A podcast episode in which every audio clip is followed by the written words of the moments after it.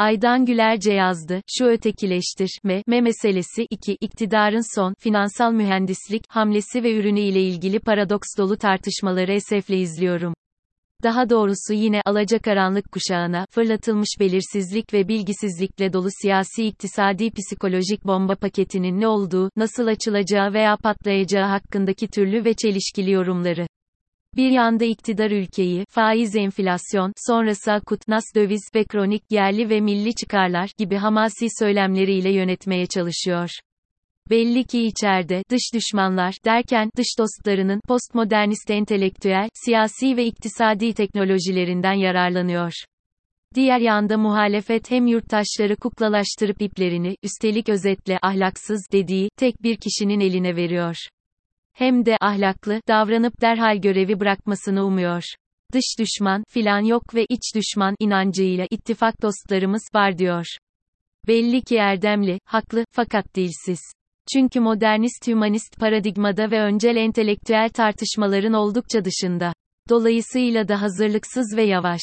Türkiye'nin bu iktisadi güvensizlik, siyasi yarılma, hukuki adaletsizlik ve entelektüel vasatlık tablosu tipik bir ötekileştirme meselesi. Elbette asırlık ulus devletin modernleşme, sekülerleşme, demokratikleşme, toplumlaşma, yani özetle kolektif özneleşme tarihçesinden ayrı tutulamaz. Uzunca bir tarihsel zaman zarfında nesilden nesile aktarılmış, örtük ve gözden ırak üretilmiş kolektif duygularla ilgili. Artık iktidar muhalefet muhalefete muhalefet tarafından kemikleşmiş bir takıntı durumunda. Dahası, artık kendini ve ötekini, birlikte tahrip eder, yani patolojik boyutlarda. O bakımdan bunun aşılması kadar ve herkesçe doğru kavranması da elzem. Bu artık tüm Türkiye'nin hayati bir, yani bireysel veya kolektif bir yaşamsal tercihi. Tarihsel maddi anlamda bir varkalım mücadelesi ve manevi anlamda bir onurlu varoluş sorunu.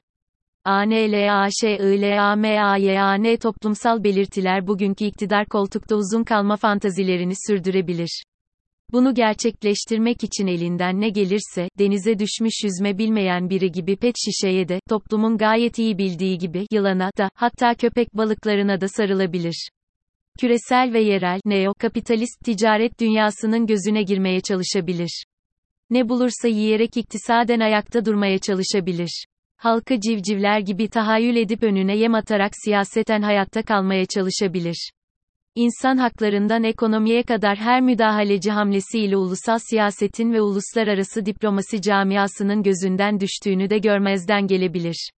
Muhalefet edenler ve direniş çoğaldıkça, savaşın hattını ve satını genişleyebilir. Kullanılan devlete ait veya öznel aygıtlar da çeşitlenebilir. Toplumsal şiddetin dozu artabilir, psikolojik yarılma daha da derinleştirebilir. Böylece siyaset salt halkın demokratik katılımı ile arasını açmaz. Politik ekonomik yani tarihsel maddi gerçeklerden de kopabilir. Herkesin gördüğünü kendine inkar edebilir. Sonuç olarak toplumda yıllardır bastırılmış ve birikmiş toplumsal öfke ve şiddet ham halde kendine dönüp ülkenin tarihi coğrafi kültürel insani varlıkları tahrip edilebilir. Türkiye'de değil sokakta isyan eden halkın, tüm saygın iktisatçılar ve siyaset bilimcilerin mevcut batının yerel bilimsel model ve kuramları ile akıl sır erdiremedikleri de budur. Yani tıpkı uygar batı dünyasının 11 Eylül'den bu yana intihar bombacılarına, Türk dünyasının da terör şiddetine pek bir anlam verememesi gibi.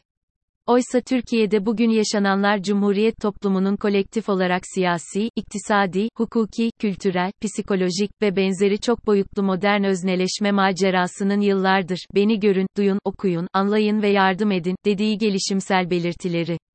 Rasyonel bulunmayan ve anlam verilemeyenler, tıpkı modern tıbbın anlam veremeyip açıklayamadıklarına dediği gibi, tuhaf anlamındaki alerji, semptomları. Türkiye, geçmişte de Kürt, Ermeni, Alevi ve türlü azınlık veya marjinal grup ve tarikatlar meseleleri olarak adlandırılan çeşitli sinyal belirtiler verdi. Son 20 yılda, postmodern küresel kimlik siyasetlerinin eseri ve esiri olarak AKP ve HDP vücut buldu. Yani dini ve etnik milliyetçi siyasi kimlikli bu partiler mevcut ve farklı yoğun milliyetçilik duygularıyla ulusun varlığına ve devletin bekasına adanmış CHP ve MHP gibi köklü partilerle siyasi pazarlıklara katıldı. Nokta. Hepsinin partizan ve popülist siyasetleri araçsal temsili demokratik ve neoliberal ekonomik krizlerle buluştukça, tablo iyice belirginlik kazandı. Bugünkü çok yönlü, boyutlu ve katmanlı sorunlar yumağı çoklu belirtili ve geniş spektrumlu bir otoimmünit sendromu gibi, bu toplumun kendini, maddi, toplumsal, kültürel, tinsel ve benzeri varlığını, öteki, kendi hayali düşmanı, ilan edip, kendi kendini açtığı çok boyutlu bir iç savaşı.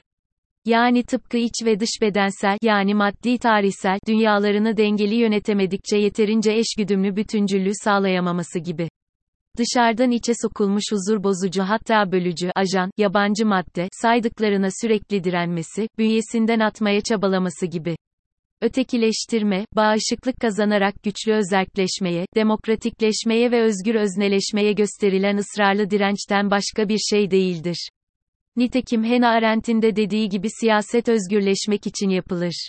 Fakat ne yazık ki bugün artık baştan yarık ve yaralı Türkiye'de iktidar, muhalefet ve de muhalefete muhalefetin siyasetinde, ötekileştirme kemikleşmiş bir saplantı.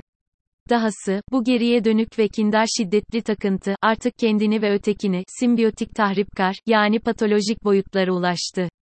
O bakımdan da işte, herkesçe aşılması ve doğru anlaşılması elzem. Çünkü her bireyin farklı sebeplerle, açılardan, yönlerde ve derecelerde dönüşmesi gerekiyor. Ancak böylece başkalarını da dönüştürmesinin ve toplumsal onarımın olanaklı olabileceği anlaşılmalı ve kabul edilmeli. Ne modern, ne geleneksel, hiçbir toplum veya kurum üyelerini bir fiil katmadan, salt tepeden tasarlanmış, önceden planlanmış programları uygulayarak ve inşaat mühendisliği zihniyetiyle inşa edilemez. Yıkılamaz da, onarılamaz da ve tabii düşlenen yönde dönüştürülemez de. İç ve dış, iyi ve kötü, kendi ve öteki, iyi ve kötü AYRI, ŞMALARI bireysel veya kolektif, modern ve demokratik anlamda özneleşme demek, basitçe, çağdaş tarihsel koşulları ve toplumlaşma normlarıyla uyumlu, sorumlu ve vicdanlı davranan bütüncül bir öznellik idealine doğru gelişmek demek. Çok yönlü demokratikleşme süreci, elbette, öznenin, subject gelişmesiyle de, veya asla, son, bulmaz. Fakat bu çok boyutlu ve karmaşık konuya başka yazılarda dönmek üzere, biz şimdi önemli ve gerekli bir önkoşul olan özneleşmeye bakalım. Daha da doğrusu, bu sürecin kaçınılmaz bir fazı olan ötekileştirmenin üzerinde duralım. Çünkü ötekileştirme olağan olduğu kadar, özne öncülünün, sağlıklı gelişmesi açısından gerekli ve işlevseldir de. Sorun olan bunun aşılamamasıdır. Çünkü salt kendi potansiyelinin ve sağlıklı zamanın gerisine düşmeye değil, onarımı veya telafisi çok daha zor başka çetrefilli sorunlara da yol açar.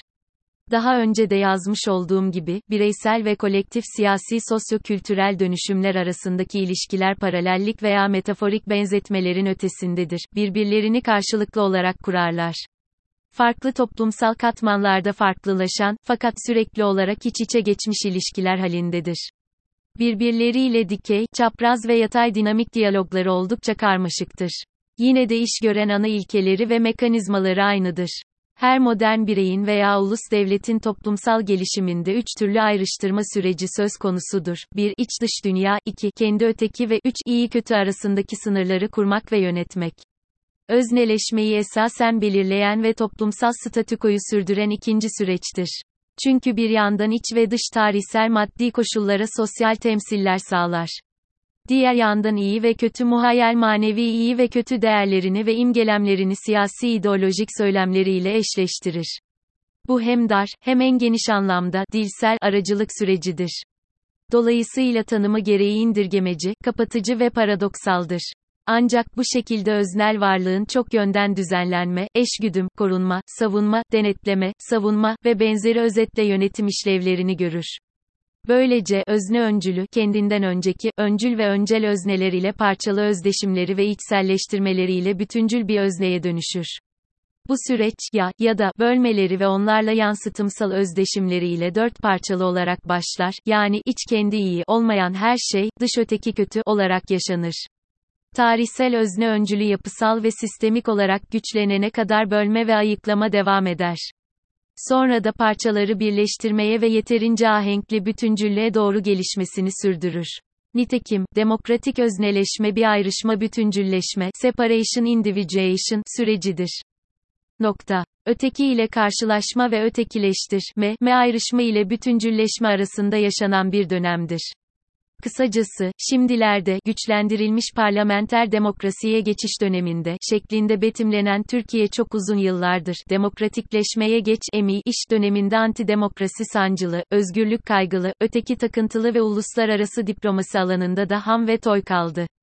Günümüze kadar üç öznel dünyası arasındaki gel-git salınımları ve kronik krizli buhranları ile, yolunu geleneksel ve el yordamı yönetimlerle bularak geldi.